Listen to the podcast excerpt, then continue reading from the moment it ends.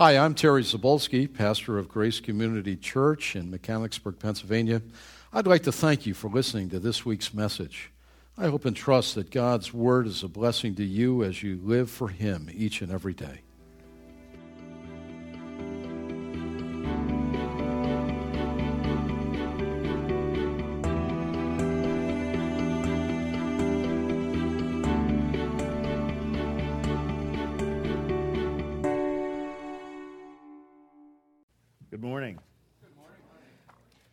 Thank you, Brother Jerry. I love that brother's sense of humor. I do. It's a great pressure valve. We need it. God built us that way. One of my favorite old country comedians uh, was Jerry Clower. And he used to constantly say, A merry heart makes like a medicine. And it does. Praise God for that. We desperately need that. Uh, Take your Bibles and turn to Luke chapter 3 this morning. And while you're turning there, uh,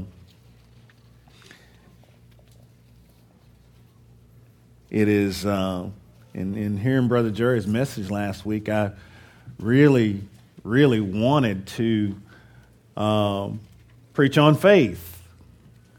Um, and had. Uh, said, well, you know, I, I have a, a message on faith that I could easily slip into, and that'd be wonderful. And, um, you know, praise God that, that his people might be blessed by that. And then I remembered hearing Brother Mark say that, that uh, in coming weeks he suggested that, that he might do that. So that, that let me know that I wasn't supposed to. And uh, there's something that God has been on my, laid on my heart for several weeks now, maybe even a month or two. And uh, we're going to look at that this morning. And uh, you'll notice that it, it goes right in line with what Brother Jerry was preaching last week. Uh, he talked about how there were some who did not believe that there was that repentance was necessary. Some didn't even believe that Jesus Christ was God, and that believed that you could still be saved in spite of that. And uh, Jer- Brother Jerry preached a very strong message against that, and praise the Lord for that. Uh, praise the Lord for that. We uh, we shouldn't come after that kind of thing with an axe. We should come after it with a chainsaw uh, because that destroys the faith cheapens the faith, and as a result, leave people dead toward God. Dead toward God. So this morning we want to look at the test of true repentance.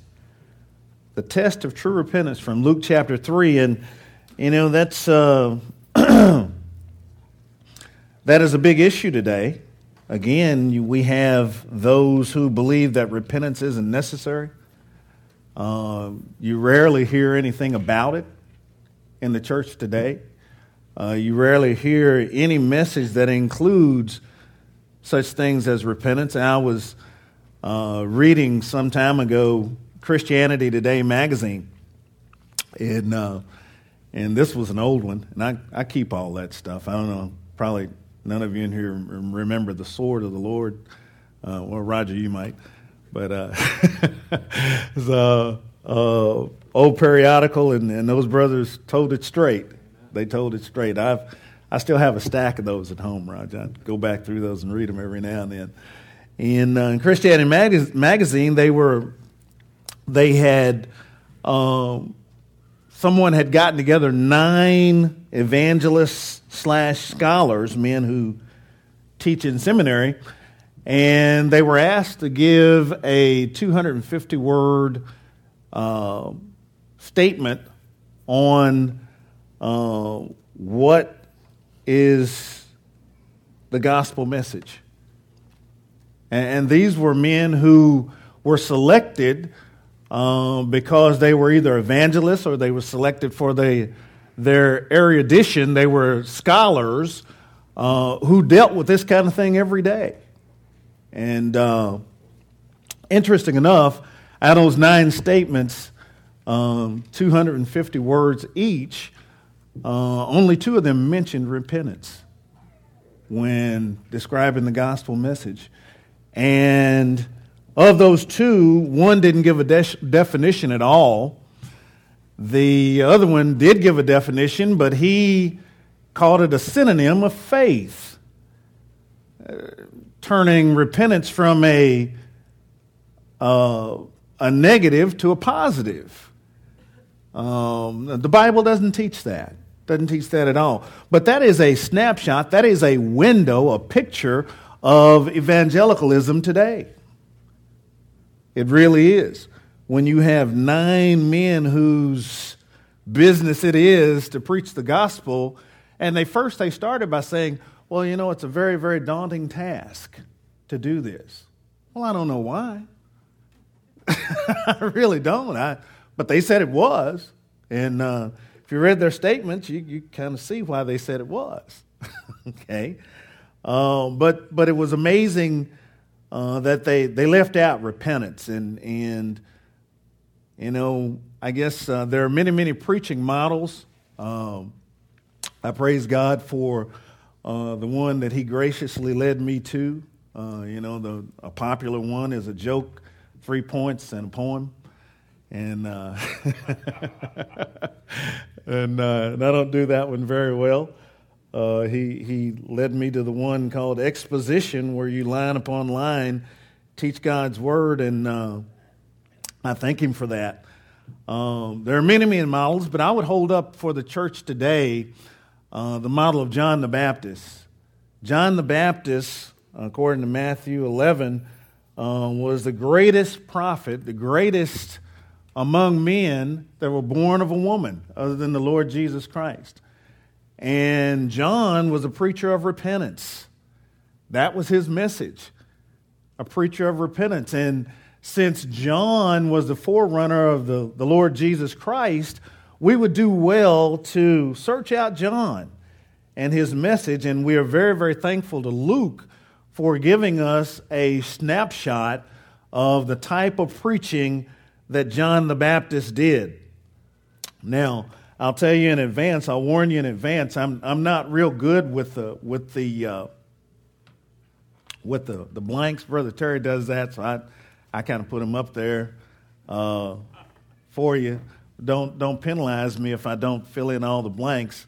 Uh, Jen, would be happy to share them with you. Her and, her and Dan can email those to you.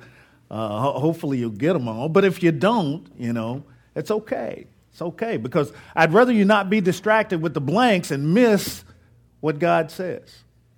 Amen? Amen. All right.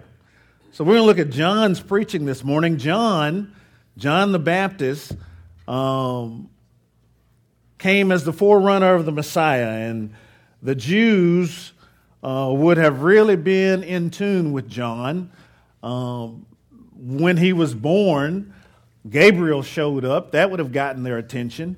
Uh, there was this miraculous birth by this elderly couple uh, that, that was beyond childbearing age. And, and so God had intervened, obviously.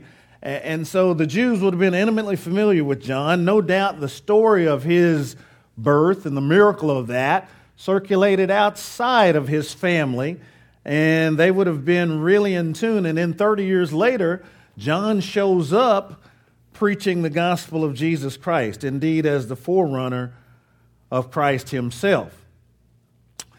Now, we won't uh, read the entire passage for the, the sake of time. We will start uh, with verse 3. And he came into all the district, he, John, came in all the district around the Jordan, preaching a baptism of repentance. A baptism of repentance, and we'll interpret a little bit as we go along. Uh, baptism of repentance um, would be better translated a baptism because of repentance. Because of. You see, there are those that have taken that in Acts 238 out of context and teach a message that baptism saves you. And it doesn't. It doesn't. It is an outward expression of what's already taken place in the heart, in the life. So, better translated, a baptism because of repentance for the forgiveness of sins. As it is written in the book of the words of Isaiah the prophet, this is Isaiah chapter 40, verses 3 through 5. The voice of one crying in the wilderness, Make ready the way of the Lord, make his path straight. Every ravine will be filled, and every mountain and hill will be brought low. The crooked will be come straight, and the rough road smooth, and all flesh will see the salvation of God. Now, our first point, we want to talk about true repenters and the test of true repentance. Uh, God has been dealing with my heart in, in recent months about tests, and there are all kind of tests in the gospel. They're all over the place. And the last time I preached, I preached on Matthew 7, uh, the judge not passage, and that was one of those tests that Jesus Christ gave. Here, John gives us the test of true repentance, and we want to look at true repenters. Point one true repenters reflect on personal sin. They reflect on personal sin, and you find that in what we've just read in verses 4 and 5. John the Baptist sets the standard for all of us, and we can learn how to communicate the gospel to unbelievers by looking at the pattern John laid down. We learn that from John that repentance is at the heart of any gospel message. At the heart of any gospel message. And what he's talking about here is heart preparation. And he's quoting Isaiah heart preparation. Notice what he says. He says, Make ready the way of the Lord, make his path straight. Well, the pathway, spiritually, the pathway of the Lord is the human heart. The human heart. That's how he comes into a life. And so, what John is talking about, he's talking about the pathway of the heart. We are to reflect on personal sin we are to examine ourselves in light of what we've heard in the gospel message, in light of what Jesus Christ has done for us. True repenters reflect on personal sin. Personal sin. Look at what he says. Every ravine will be filled up. Those are the low things, the, the dark things, the depravity, the depraved things in our lives, in our hearts.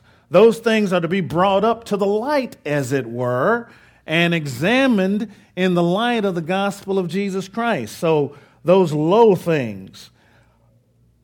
And he says, and every mountain and hill will be brought down. Those are the things of pride, uh, the high things of the heart pride, self exaltation, self will, self fulfillment all those things have to be brought down. Uh, Self righteousness. You know, I'm a pretty good guy. I'm a pretty good guy. And Lord, you know, I know some that are, I'm better than most, and, and, and, and I know you know some that, that fall into that category, so I'm a pretty good guy, and surely you would accept me as I am. No. True repenters reflect on that pride and offer that pride up before God. That's self righteousness. All our righteousness, Isaiah says, is filthy rags. Anything we can do ourselves that we think make us right with God only draw his wrath, only draw his condemnation. And that's even true after you're saved. There's nothing you can do for God that he can accept any more than you could do for him before you were saved that he could accept. He wants to do what he wants to do through you. See, our efforts don't count. So the high things have to be brought down. And then he talks about the crooked things, the crooked being made straight. The word for crooked, there is scolios. It's where we get our word scoliosis, a curvature, or anything perverse, twisted, deceitful, devious, lying, manipulating. You know, that sleight of hand that you use at work that you think, well, I'm a little slicker than that guy. So I'll just set this up this way and he'll walk right into this. Now, some of y'all know what I'm talking about. Absolutely, positively. Happens every day. Happens every day. He said, those things, those crooked things, have to be made straight. And then the rough road made smooth. That's any kind of hindrance, any kind of obstacle, anything that clutters a clear and smooth path, anything that obstructs the Lord Jesus from coming into the heart, his entrance into the heart. It could be self love, apathy, indifference, lust, unbelief, etc., etc., etc. Jesus taught on this. Hold your place there and turn to Luke chapter 13.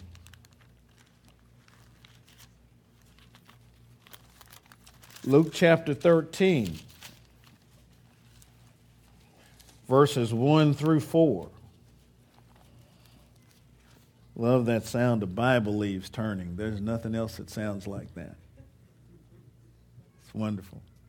Distinct sound. Luke 13 says, Now on the same occasion there were some present who reported to him about the Galileans whose blood Pilate mixed with their sacrifices. So apparently these Galileans had come in to offer sacrifices and worship and Pilate went in there, or sent his soldiers in there, and killed them in the blood of the, the worshippers mixed with their sacrifices. And they said, Oh, Lord Jesus, isn't that a horrible thing? You know, why would that happen? And, and you see, you got to understand that the Jewish mindset would say, Well, they must have been great sinners. They must have been great sinners because uh, the Jewish mindset was that any great calamity that would befall you, that would come upon you suddenly, was a thrust of God's judgment because you were a great sinner. A great sinner. You see, the Jews did not believe that uh, Adam's sin was passed on to us. It was it only affected Adam. And the rabbis teach that right today. That's why they believe they can that you can be made righteous by your own efforts because they don't believe in original sin. So they would have been asking this question with that mindset. It's like John chapter 9, the beginning of John chapter 9, they said, Well, who sinned this great sin? The parents or who that this child was born this way? And Jesus straightened that up and said, Neither. Neither. Child was born that way for my glory for the glory of God. But the Jews would have had that mindset. Verse 2 And Jesus said to them, Do you suppose that these Galileans were greater sinners than all other Galileans because they suffered this fate? In other words, do you think that they're worse than you because this calamity befell them? Do you somehow take a position of ascendancy and a superiority over them, thinking that you are more righteous because this happened to them? He said, I tell you, no, but unless you repent, repent, you will all likewise perish. Or do you suppose that those 18 on whom the tower in Siloam fell and killed, them were worse culprits than all the men who live in Jerusalem? I tell you, no, but unless you repent, you will also, or likewise, perish. So Jesus was a preacher of repentance. Repentance. It's the Greek word metanoia. It's a compound word. The first part of the word means a change. A change. The last part of the word is the word for your mind. So it's a change of mind that results in a change of action and a change of attitude. That's what repentance is. Back to our text, John was a preacher of repentance. And he comes into this Jewish setting and they thought that they were already righteous. They thought they were already part of the family of God. And he said, You're not in. You're not in.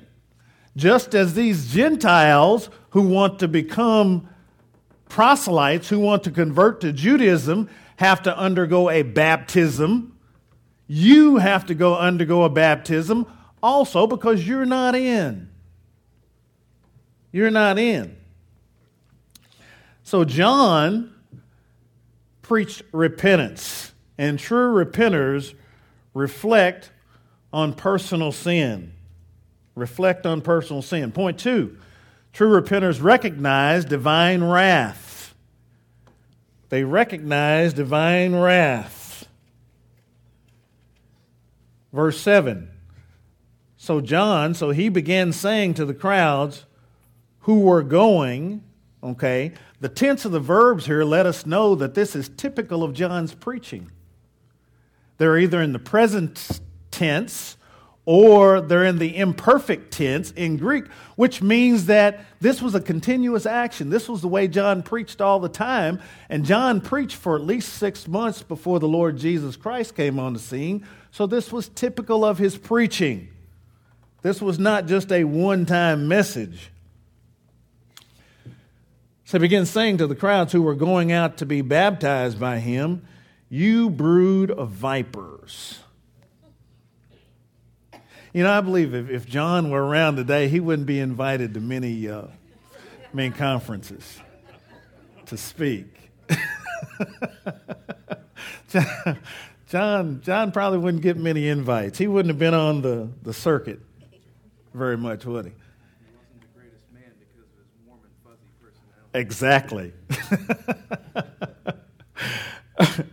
you know why John? Some people think, well, John was just so harsh. Let me tell you why John was the way he was. John understood that there would be shallow repentance. John understood that. Okay? There was shallow repentance in John's day. There's still shallow repentance today. Now, how do we know there was shallow repentance in John's day? Because when the Lord Jesus Christ, after he ascended and sent the Holy Spirit, how many were in the upper room? 120. That was after John's preaching, hard, strong truth, after the Lord Jesus preaching and miracles. When the time came for him to send the Holy Spirit, there were only 120 in the upper room. And that in the face of strong preaching. You still had, obviously, shallow repentance. John chapter 6, verse 66 says, After Jesus spoke deliberately hard sayings, from that time forward, many of them walked away and walked with him what? No more. Shallow repentance was common then in the face of hard, strong preaching and miracles. What would we say about today?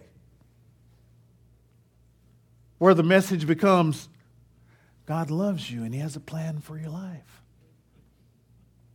Or don't you want to try Jesus as if He's some thing that you put on like a jacket, and if you don't like it, you can take it off. You know? Or don't you want to receive Christ? Now, I understand what people mean when they say that. I do. I understand what they mean. But let me tell you what that does. That places the sinner in the position of sovereignty and Christ standing there with hat in hand waiting to be received. That is not the gospel of Jesus Christ. The thief on the cross. Did he say, Lord, I receive you? I accept you? No. What did he say? Lord, when you come into your kingdom, just remember me. Please remember me. You know, I was, uh, my brother in law uh, died a few years ago, and he called and asked me to come to Kentucky to see him. And uh, he uh, had lived a, a hard life, hard life. Uh, come from a family of, of alcoholics. Uh, they were hardworking people. They worked hard, and and then at the end of the day, every day, every day, in, in some of the liquor stores in Kentucky, you can drink. You know, we Kentuckians know about booze. Uh, made a lot of it uh, myself, but I, am going to stop, honey. It's okay. but but uh, you can drink in the liquor stores. You know, I mean, there's actually a bar in the liquor store. You can just go right there, and, and they would drink until they they work hard all day, and then they in a barrel factory.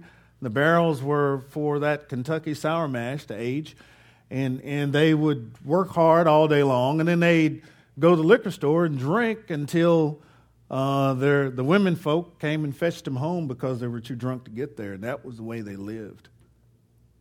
Uh, and uh, and he, he was dying and had, had cirrhosis and, and some other things going on. And he, he, he had asked me, my mother called and said, uh, Buck, that was what we called him, Buck wants you to come see him. And I think you ought to because, uh, you know, it don't look good for him, and you ought to come and see him. And uh, you need to tell him about Jesus. I said, Well, darling, you claim to be a preacher. Why don't you tell him about Jesus? You're right there down the street. Nobody's immune to this. Nobody's immune to this. And uh, she said, Well, I think, I think he'd receive it better from you. Okay. So I went to see him. And uh, turns out that my sister, you know, his, his wife, you know, she, she has always been one with rose colored glasses on. I got all of her straightforwardness. Uh, she always had rose colored glasses on, and it's a shock to you, isn't it? And and she uh, she hadn't even really told him about the prognosis that the doctor had given. You know that that he was dying, literally. And and I walked in and I said, uh, he said, Jay, thank you for coming. He said, uh, you know, I've been really confused because the church I grew up in and you know, they're telling me uh, that I have to learn the Apostles' Creed, and when I learn that, I'll be saved. And, and then uh, Josie, that's my mama, that's what he called my mama, uh, she tells me that I have to speak in tongues or, or I'm not saved, and I'm, I'm really confused, and I don't want to go to hell. And uh, I said, Well, let me ask you this. I said, Are you aware of the prognosis? And he said, well, they say that I could get better. I said, Let me help you. Uh, unless God intervenes with a miracle, you're going to die. And it ain't going to be too long. That's the reality of it. Uh, so you, you want to prepare for that. And there's only one way to do that, and that's to repent and turn to the Lord Jesus Christ. And he said, Well, what do I do? I said, Well, I said, uh, I shared the gospel with him, and he said, Yeah, I, I, know, I know those things. I said, Okay, then cry out to Jesus and ask him to receive you. Ask him to take you. I didn't ask him to receive Jesus Christ. That wasn't what that was about.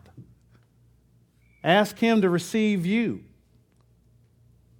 Uh, just like that thief on the cross. Remember me. True repenters reflect on personal sin. True repenters recognize divine wrath. Divine wrath. Divine wrath. John says, You brood of vipers, who warned you to flee from the wrath to come? John was a preacher of wrath. Where is that in any message that you hear today? A preacher of wrath. If you drop down to verse 16, he's speaking of Jesus. He said, He will baptize you with the Holy Spirit and fire. Now, many wrongly teach that that fire is the fire of Pentecost. Ink, wrong, but thanks for playing. when the Jews saw fire connected with the Messiah, they automatically thought of wrath. They had plenty of Old Testament testimony to let them know what that was about. So John was a preacher of wrath. A preacher of wrath. For the sake of time, we won't go through these, but there are several, several verses all throughout the Old Testament, including Malachi chapter 3. We will go to that. It's the last prophet in the Old Testament. The last prophet in the Old Testament. Malachi chapter 3.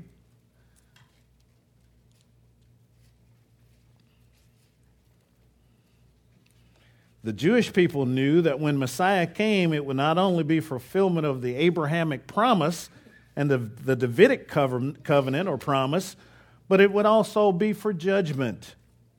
Judgment. All the prophets preached judgment. John preached judgment. Jesus preached judgment. And when you give a witness for Jesus Christ, you have to talk about the wrath to come. It cannot be simply that God loves you and He has a plan for your life.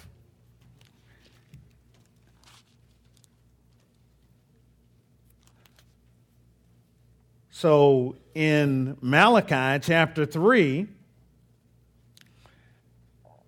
verses 2 through 5 says, But who can endure the day of his coming? And who can stand when he appears? For he is like a refiner's fire and like fuller's soap. He will sit as a smelter and purifier of silver, and he will purify the sons of Levi and refine them like gold and silver, so that they may present to the Lord offerings in righteousness. Then the offering of Judah and Jerusalem will be pleasing to the Lord, and in the days of old as it was in the former days.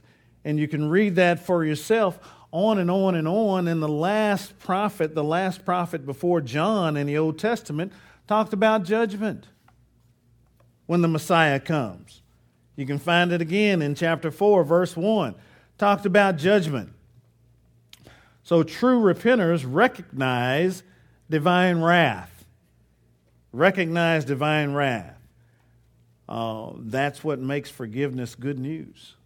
See, there is no good news without the bad news. Okay? There is no good news. You can't know good if you don't know what the bad is. Thirdly, true repenters reject religious rituals as a means of salvation. The Jews were so used to a ritual approach to religion. They believed that you could actually make yourself right by your own efforts. And that Adam's sin only affected Adam and one of the interesting things about Judaism is it rejects total depravity, believes that all are inherently good. And so they were quite accustomed to ritualistic salvation. And they believe we can make ourselves righteous because no fallenness really passed from Adam to us. Now, there's no rite, there's no ceremony, there's no ritual, no baptism that can save anybody. And Jesus attacked this in the Sermon on the Mount in a big time way. He attacked their ordinances, he attacked their almsgiving, he attacked their sacrifices. Jesus just destroyed that. He destroyed anything like that as a means of salvation. He destroyed all their hope in ritual. And you know, being baptized as a baby, baptized as a young person, baptized as an adult, uh, or going through whatever ordinances your church, is, your church calls for, um, whether it's confirmation or the priest telling you to say so many Hail Marys, or you know you're going through the beads and or whatever patterns of doing penance they go through light so many candles or whatever it is has no impact on your salvation. None whatsoever. You know, the, the anointing with oil, they going and getting the olive oil and putting on you. You may as well put that on your salad and eat it.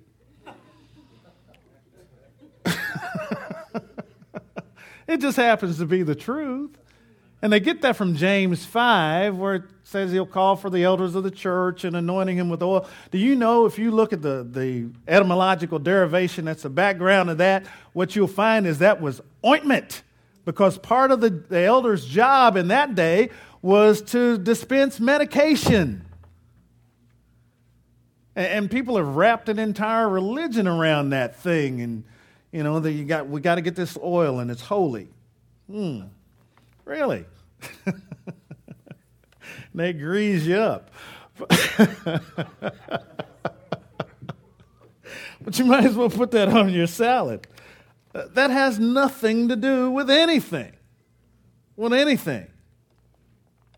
And you see, these, these Jews, John calls them brood of vipers. Well, he was following the Lord Jesus in that. The Lord Jesus in John chapter 8 called him exactly the same thing. Exactly the same thing. So he wouldn't have been invited to preach at many conferences either. Um, but uh, he, he was clearly concerned that, you know, you're just like snakes trying to flee from the fire. So you slither down to the Jordan, you slither, slither into the water, and you think that's going to save you. He said, Not so. Not so. Who warned you to flee the wrath to come by coming down here and slithering into the water? They wanted to flee the wrath to come, but they didn't want any change of nature. They weren't interested in a change of nature. So, true repenters reject religious ritual as a means of salvation, whatever that ritual may be. Read it for yourself. Philippians chapter 3 Paul said, he goes down this long list of things a Hebrew of Hebrews, touching the law, a Pharisee, etc., etc. And then he says, I count it all but dung, all those things that I could do. It's just manure. So when you try to do things that you think make you right before the Lord, righteous in His sight, what you're actually saying is, Lord, could you please evaluate me by my manure pile? Well, it's true. Paul said, I counted all but dung, all but manure, all those things that I controlled. That manure hasn't changed. It still smells the same. You can't do anything to make yourself right with God. You fling yourself on His mercy and beg Him to accept you. So, true repenters reject religious rituals. Four, True repenters renounce ancestry as means of salvation. John tells them in verse 8, he says, Now don't even come down here talking about we have Abraham as our father. Don't even do that. Don't even, just don't even think that. Okay? Don't even think that because that's not going to get you anywhere. Anywhere. You see, the Jews thought that their eternal hope was in their genes. Because they were Jews, they were the offspring of Abraham. They told Jesus the same thing. They said, We have Abraham as our father. He said, No. He said, I understand Abraham was your father ethnically, but if Abraham were truly your father, you'd do the deeds of Abraham. Abraham wasn't trying to kill God. Abraham Genesis 15, 6 says, Abraham believed God and it was counted to him as righteousness. So, those who are, the, are of the faith of Abraham are the children of Abraham. And more time I wish for there. You can find that all over the Old and New Testament. In Galatians chapter 3 and other places, those who are of faith are the children of Abraham. So true repenters renounce ancestry as a means of salvation. Because you were baptized or raised in a Christian family doesn't make you a Christian. I mean, I, I weary of hearing testimonies about uh, Ramona and I took a group of kids at, church where I was an elder, took them to Venezuela on a missions trip, and, and you know, we were working with the, the youth leader there, and I said, Well, we won't take them until we hear their testimony. We need to hear their testimony. Because I ain't taking people to the field just because they want a vacation or they want to say they went on a mission trip. That ain't what this is about. So we, we set it up and we started hearing the testimony of these children. And most of them, a lot of them had gone to Harrisburg Christian School, which is a very fine school. My daughter went there for the first eight years.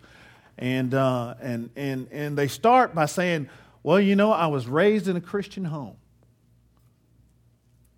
Okay? I, I, okay, I know what you mean by that, but how's that? What, what does that have? And it's wonderful, wonderful thing being raised by Christian parents. Don't get me wrong, I'm not knocking that. But somehow you could hear in that that that somehow made them righteous. I said, Son, what's your last name? He said, Cox. I said, You got a dog? He said, Yes, sir. I said, raised in your home? He said, Yes, sir. I said, Make him a Christian?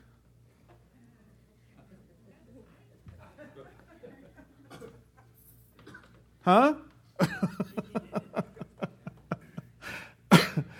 Just because you were raised in a Christian family doesn't make you a Christian. The fact that you were baptized an, as an infant doesn't secure your salvation. You have to come to the place of truly repenting, where you don't base your relationship to God on anything ancestral. On anything ancestral. The parents' faith does not pass to you. Okay? The parent's faith doesn't pass to you. And there are a lot of places, a lot of churches that teach that. They, they, that's why they have baby infant baptism. They say the faith of the parent passes to the child. You won't find that in this book anywhere. Anywhere. Now, unless you think I am picking on Roman Catholicism, and I do call names, okay, there are some in the reform movement that believe exactly the same thing.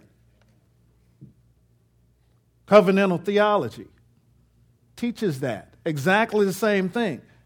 The Bible doesn't teach that. It's a turnpike. Save one at a time. One at a time. God doesn't save crowds. Doesn't work that way.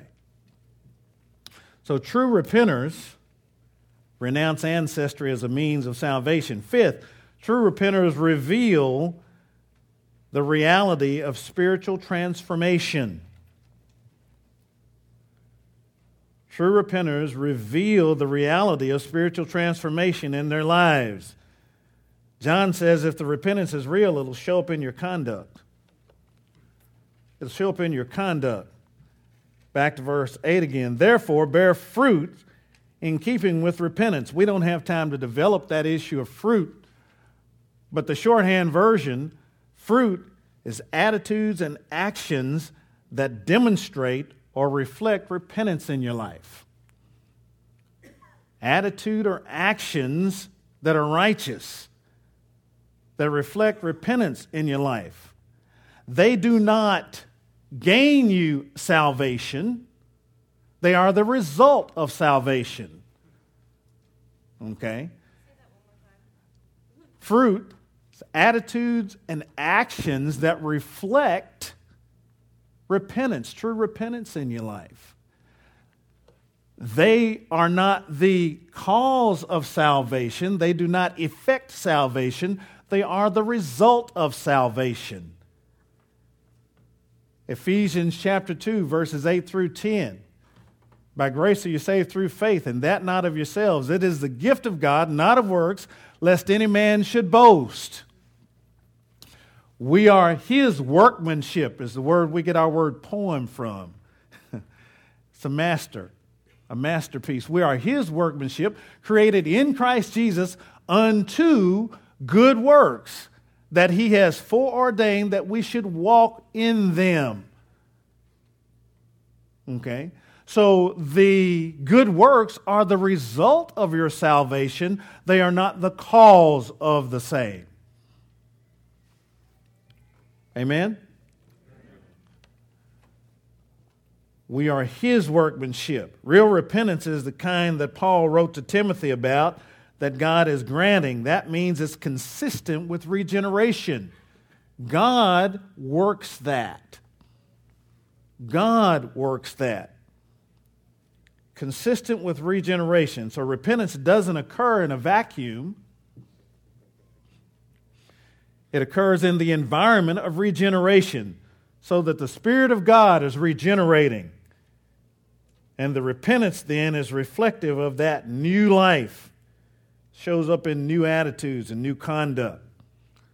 And there's a familiar call to repentance, Second Chronicles chapter 7, verse 14. You often hear it preached or taught connected with revival. And there's no such thing in the New Testament as revival. it's not there. We talk about it all the time, but it's not there. It doesn't exist. It's an Old Testament standard when the Holy Spirit came and went. In the New Testament, He came to stay. So if our walk grows cold with the Lord, we don't need revival, we need repentance. To turn toward Christ and away from whatever else. In Matthew 7 16 through 20, Jesus gave us the test of true repentance. He said, You'll know them by their fruit. Fruit. And fruit can be defined as attitude and actions that are righteous. If the fruit is there, or the fruit is not there, then verse 9 of our text comes into play. The axe is already laid at the, the foot of the tree. That's judgment. If there's no repentance, that person is going to come under the condemnation of God. The axe will be, laid, will be cut down, we'll cut them down, and they'll be thrown into the fire by the angels, the scripture tells us. Wow. That changes your view from cute little angels fluttering around. huh?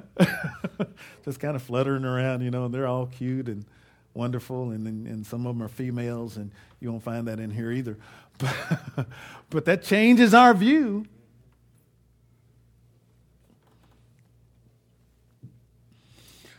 so there must be spiritual transformation. Now, this is not talking about collective Israel because it says every tree that doesn't bear good fruit. It's individuals here. Individuals are in view every tree. So any sinner, every sinner is in view here. If there's not the, the right fruit, that sinner is going to be destroyed. If there's not the evidence of spiritual transformation and regeneration, that person will come under the condemnation of God.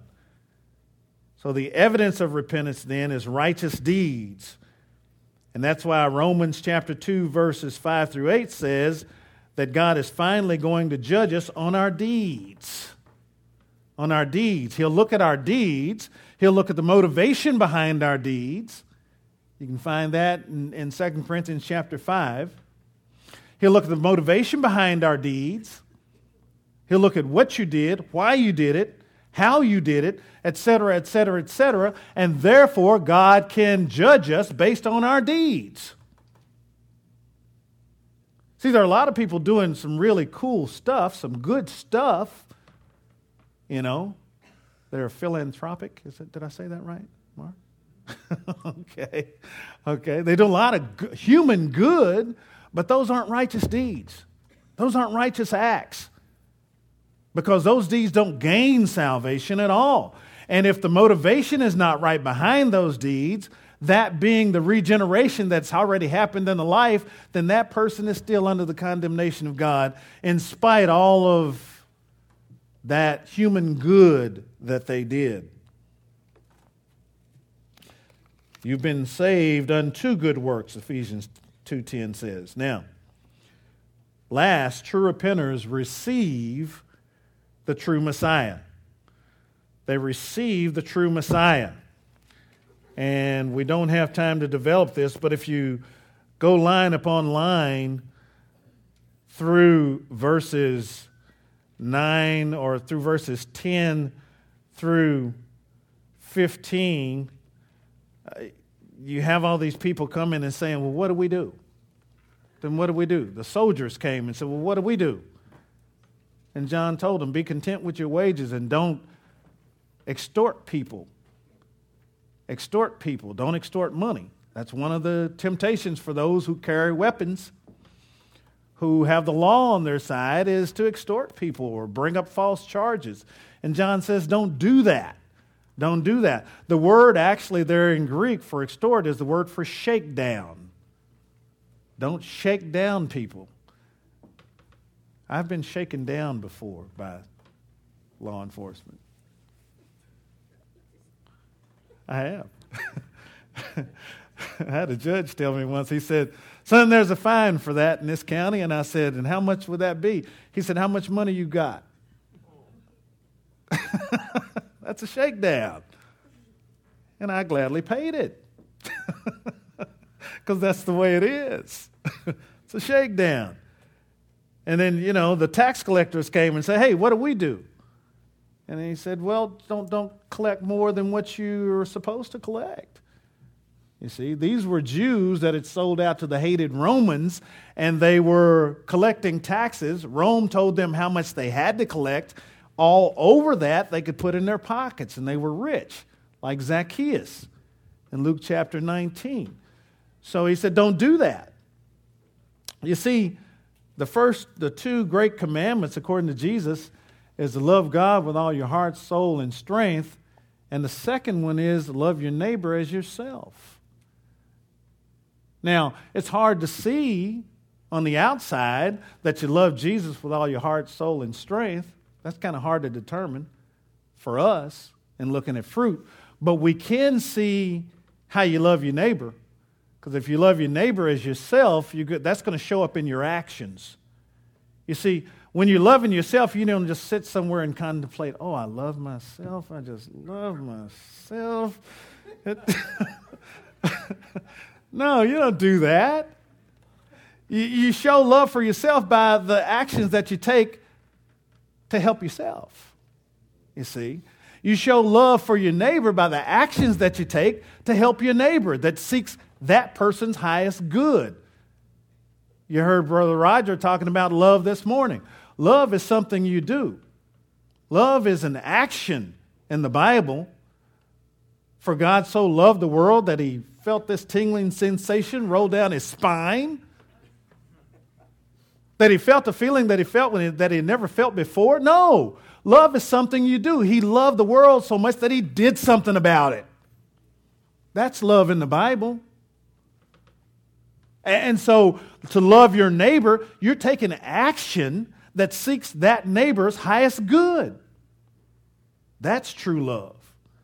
It's not that butterfly thing in the bottom of your stomach, darling.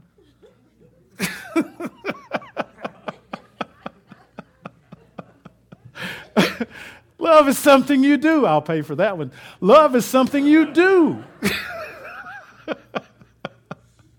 it's an action, it's not a feeling. Feelings are wonderful, don't get me wrong, but it's an action, something you do. So, true repenters, last, receive the true Messiah. Look down at the end of our text. John says in verse 16, John answered and said to them, As for me, I baptize you with water. Because you see, they would have been thinking, well, you know, what about John? You know, what about John?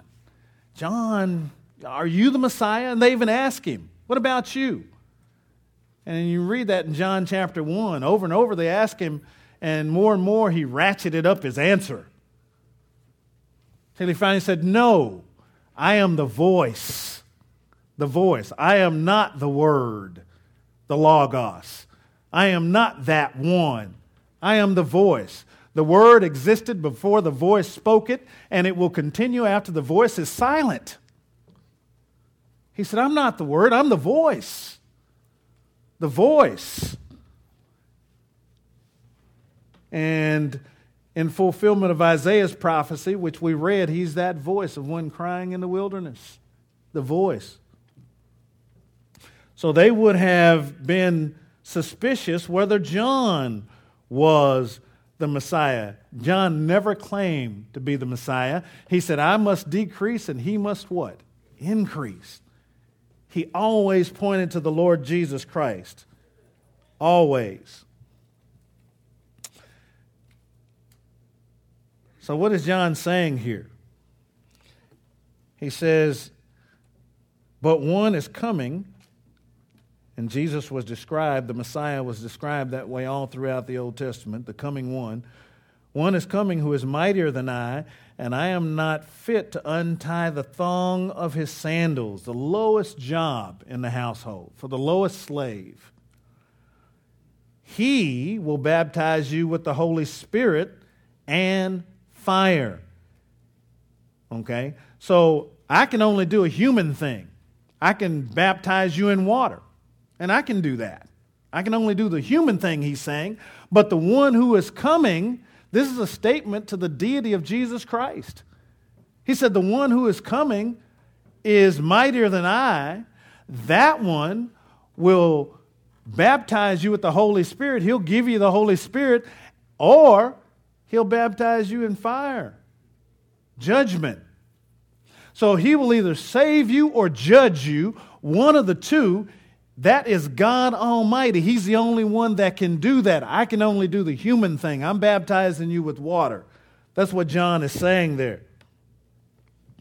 He goes further. His winnowing fork is in his hand to thoroughly cleanse, clear the threshing floor, and to gather the wheat into the barn, but he will burn up the chaff with unquenchable fire.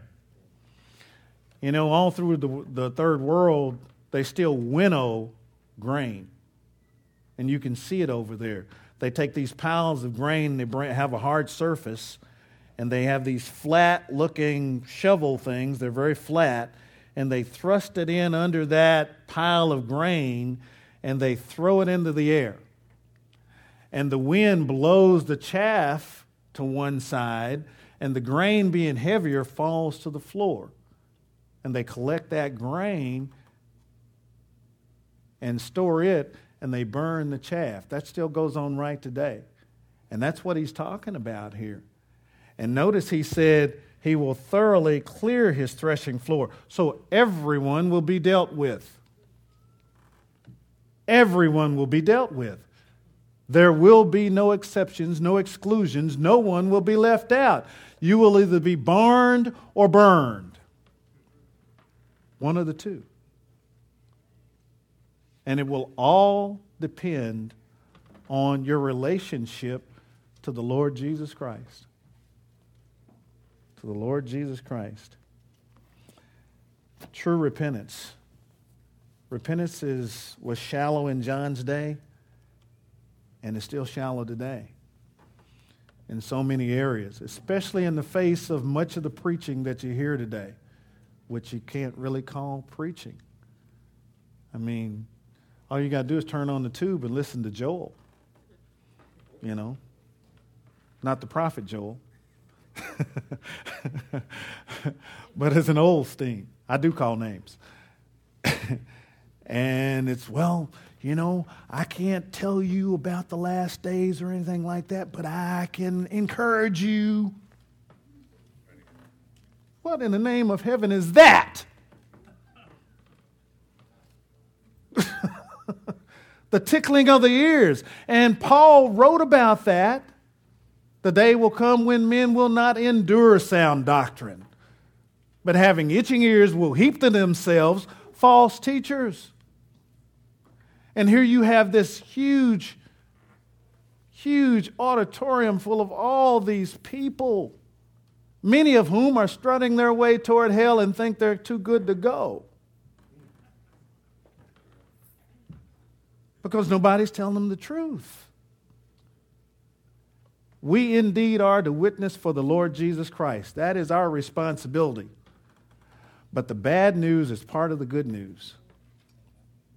Okay? And repentance, without repentance, Jesus said, no salvation. No salvation. Would you stand?